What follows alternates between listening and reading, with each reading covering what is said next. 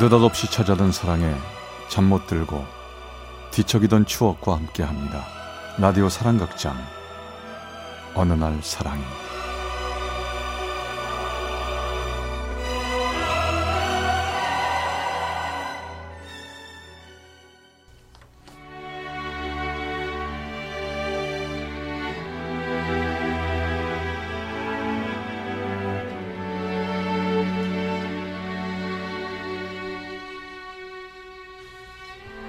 사랑의 체험수기 어느 날 사랑이 제 227화 계약 연애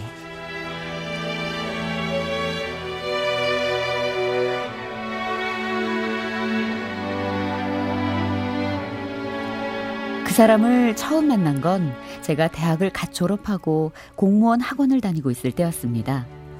공부를 하면서도 집안 형편이 넉넉하지 못했던 전 꽃집에서 아르바이트를 하며 학원을 다녀야 했죠. 그러던 어느 날이었습니다. 한 남자가 제가 일하는 꽃집 안으로 들어왔죠. 저 꽃을 선물하려고 하는데요. 어떻게 해드릴까요? 어, 누구한테 선물하실 건데요? 선물 용도에 따라 꽃 포장지를 어떻게 써야 할지도 다르기 때문에 전 그 사람한테 물어봤는데요. 그 남자는 머뭇거리기만 하는 거였습니다. 저 저기요. 저, 그, 지, 제가 직접 포장해도 될까요? 네? 직접이요? 네. 걱정 마세요. 제가 포장 잘해요. 예쁘게 해드릴게요. 여자친구한테 선물하실 거예요? 아, 아 아닙니다. 이유가 있어서 그래요. 제, 제가 할게요. 그 남자는 소뚜껑만한 손으로 30분 동안 공을 들여 꽃을 포장하더라고요. 전 그 남자가 하는 대로 지켜만 보고 있었죠. 잠시 후 포장을 끝낸 남자는 돈을 내고 수줍게 나가더라고요. 참 이상한 손님이란 생각이 들었습니다. 그리고 교대 시간이 돼 꽃집을 나서는데 그 남자가 문 앞에 서 있었습니다. 저기요. 네? 아, 저요? 네. 어, 저 혹시 시간 되시면 차 한 잔 하실래요? 차요? 아, 저 지금 학원 가봐야 돼서 시간이 없는데. 근데 왜 그러시죠? 그때였습니다. 그 남잔 자신이 정성스레 싼 꽃을 저에게 한아름 건네주었습니다. 지금 바쁘시면 내일 다시 꽃집에 들리겠습니다.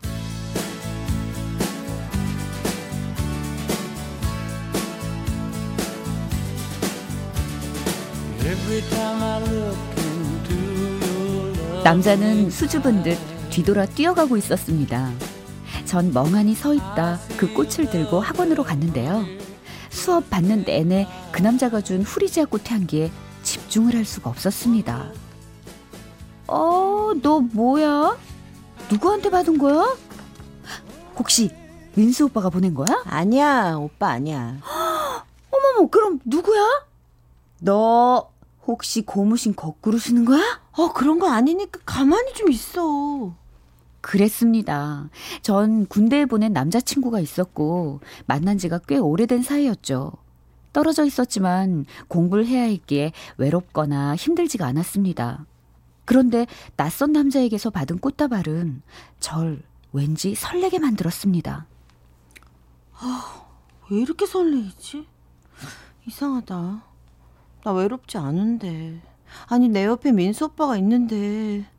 어, 근데 왜 이렇게 가슴이 설레요? 어, 나 이러면 안 되는데. 그 사람은 다음날 다시 꽃집에 찾아왔습니다. 그리고 저에게 딸기 우유를 내밀었죠. 아, 출출할 때 드시라고요. 저 어제 보니까 딸기 우유가 있던데 좋아하시는 것 같아서요.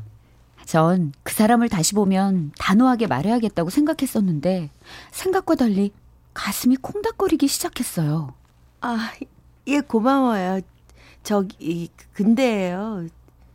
저 남자친구 있어요.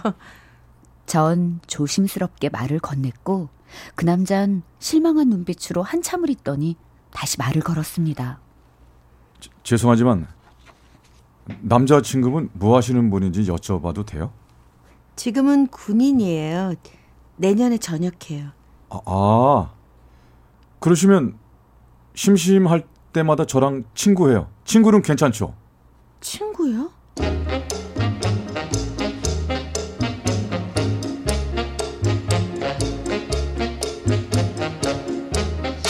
거절했어야 했는데 친구가 돼달라는 그 남자의 제안을 전 거절하지 못했습니다.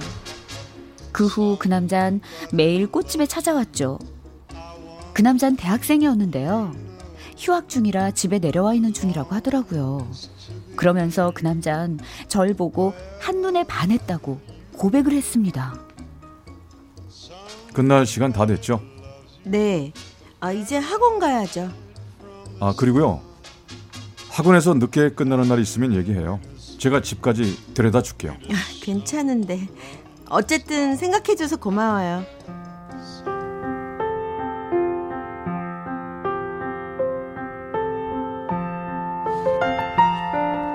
시간이 지날수록 그 남자의 배려는 고마움을 넘어 따뜻함으로 느껴지고 있었습니다. 그러다 보니 군에 있는 오빠의 전화가 걸려오면 받기가 귀찮아 전화기를 진동으로 해놓거나 배터리를 빼버리는 일이 많아졌습니다. 그 남자와 같이 있는 시간이 좋았기 때문이었는데요. 그러던 어느 12월 크리스마스 이브날이었습니다. 저, 나 하나 부탁이 있는데 말해도 될까? 무슨 부탁인데요? 오늘 크리스마스 이브라고 친구들이랑 모이거든? 나 그 모임에 저, 너랑 나가고 싶은데 같이 가줄래? 그건 좀 그런데. 아니야, 그냥 뭐 편하게 친구들이랑 모여서 술도 마시고 얘기도 하고 그런 거야. 부담 안 가져도 돼. 안 될 것 같아요. 오늘 오빠가 휴가 나와서 만나야 하거든요. 아, 아 그래? 아, 몰랐네. 미안해. 그럼 잘 만나고 우린 나중에 보자. 전 그 남자와 헤어지고 오랜만에 휴가를 나온 오빠를 만나러 갔습니다. 오랜만에 만나니 반가웠지만 왠지 오빠를 한 발짝 떨어져서 바라보고 있는 절 느끼게 됐죠. 너 혹시 무슨 일 있어? 아, 이런 무슨 일. 그냥 몸이 좀 안 좋아서. 아, 오랜만에 오빠 만났는데 미안해요. 미안하긴 뭐 괜찮아. 나 말이야. 널 이렇게 보고 있으니까 너무 좋아. 그냥 아무 말 하지 말고 우리 이렇게 우리 그냥 이렇게 있자. 난 네가 내 곁에 있어주기만 하면 되는 거야. 고마워, 오빠. 오빠에게 정말 미안했습니다. 그 남잔 친구 이상은 아니야. 그냥 친구일 뿐이야. 오빠한테 미안해할 필요 없어. 다 정리할 거야. 그렇게 크리스마스 이브를 민수 오빠와 보낸 후 집에 돌아갔는데요. 늦은 밤 그 남자한테서 문자가 한 통 왔습니다.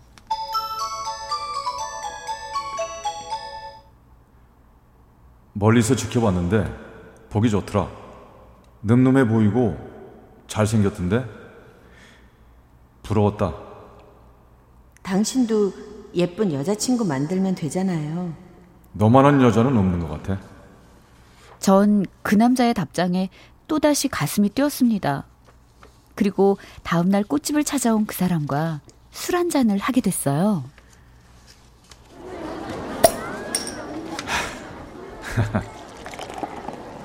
야, 은경아, 나 있잖아. 저기, 나 나는 안 되겠니? 어? 그게 무슨 말이야? 나 너 좋아해. 그 남자 말고 나는 안 되겠어? 그 남잔 그 말을 내뱉은 뒤 연거푸 석 잔의 술을 마시더라고요. 미안한데 안 될 것 같아. 미안해. 내가 그 오빠를 먼저 만나고 있는데 그건 아닌 것 같아. 전 단호하게 제 감정을 조금은 숨긴 채 말했습니다. 그리고 자리에서 일어서려는데 그가 그러더군요. 아주 그럼 그 남자가 저녁 갈 때까지만이라도 안 되겠어? 그때까지만이라도 네 곁에 있게 해줘. 친구라도 좋아. 전그 남자의 마지막 말에 대답 없이 호프집을 나와버렸고 복잡한 마음을 추스르며 집까지 걸어왔습니다. 어디선가 시원한 바람이 불어오고 있었습니다. 그때였죠. 문자 메시지가 도착했습니다. 그 남자가 보낸 문자였습니다. 사랑한다. 진심으로. 마음이 아팠습니다. 나 때문에 그 남자가 아파하고 있는 게 전 싫었습니다. 전 가던 길을 멈추고 그 남자가 혼자 있는 술집으로 갔습니다. 그 남자는 술에 취해 쓰러져 있었고 전 그 남자를 부축해 밖으로 나왔습니다. 전 아무렇지도 않은 척 그 남자에게 말했죠. 정신 좀 차려봐. 에휴, 세상에 이쁘고 좋은 여자들 다 놔두고 왜 앞에 골키퍼 있는 나 때문에 이렇게 힘들어하는 건데. 나 네가 좋은데 어? 어떡하냐? 어?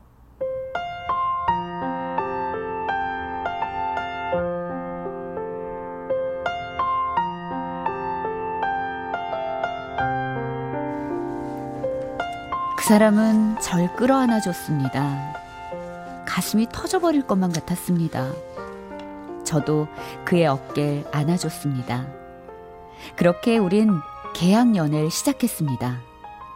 보통 연인들처럼 손도 잡고 맛있는 것도 먹으러 다니고 영화도 보러 다녔습니다. 그렇게 우린 즐거운 나날을 보냈죠.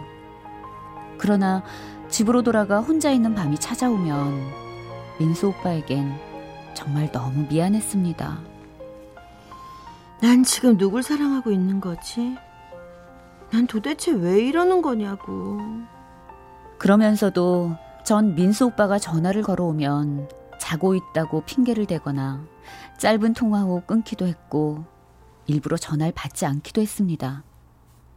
오빤 눈치를 챈 듯 했지만 제게 아무것도 묻지 않고 한결같이 대해줬죠. 이런 오빠의 행동은 오히려 절 더 미안하게 만들었습니다. 하지만 그 남잔 점점 더 절 힘들게 하기 시작했죠. 어제 그 남자 다녀갔지? 뭐 했어? 어디 갔었어? 왜 자꾸 그래? 다 아는 거였잖아. 아냐 말해봐. 왜 같이 있으면 문자도 못하냐고? 어? 어, 정말 자꾸 왜 이래? 나도 힘들다고. 전 결국 만남을 정리해야겠다는 결심을 하고 그 남자를 만났습니다. 저기 우리 이제 그만 만나요. 아무리 생각해봐도 이건 아닌 것 같아. 다시는 찾아오지 마. 아, 왜 그래? 내가 더 잘할게. 어? 우리 아직 계약연애 끝난 거 아니잖아. 아, 내가 잘못 생각했던 것 같아. 내가 좋아하는 사람은 군에 있는 그 오빠뿐이에요. 미안해요. 은경아, 다시 한번 기회를 줘. 어?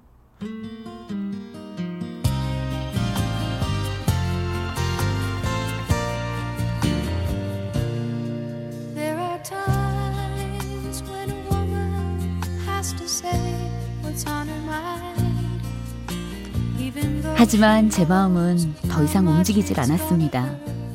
그리고 그 남자가 찾아올까봐 꽃집 아르- 아르바이트를 그만뒀고 학원까지 나가지 않았습니다. 그러나 그 남자는 몇 날 며칠을 집 앞으로 찾아와 절 기다렸죠. 하지만 전 마음이 다시 흔들리거나 하진 않았습니다. 그렇게 시간은 흘러 민수 오빠는 제대를 했고 오빠와 다정하게 있는 모습을 본 그 남잔 그제서야 마음의 정리를 한 듯 했습니다. 몇 년 후 전 민수 오빠와 결혼을 했고 지금은 너무나 행복하게 잘 살고 있습니다. 그리고 지금까지 그 남자를 한 번도 보지 못했습니다. 그렇다고 그 남자를 못 잊은 건 아닌데요. 요즘 같은 가을 떠올릴 수 있는 추억이 하나 있어서 그래도 전 제법 따뜻한 가을을 보내고 있습니다.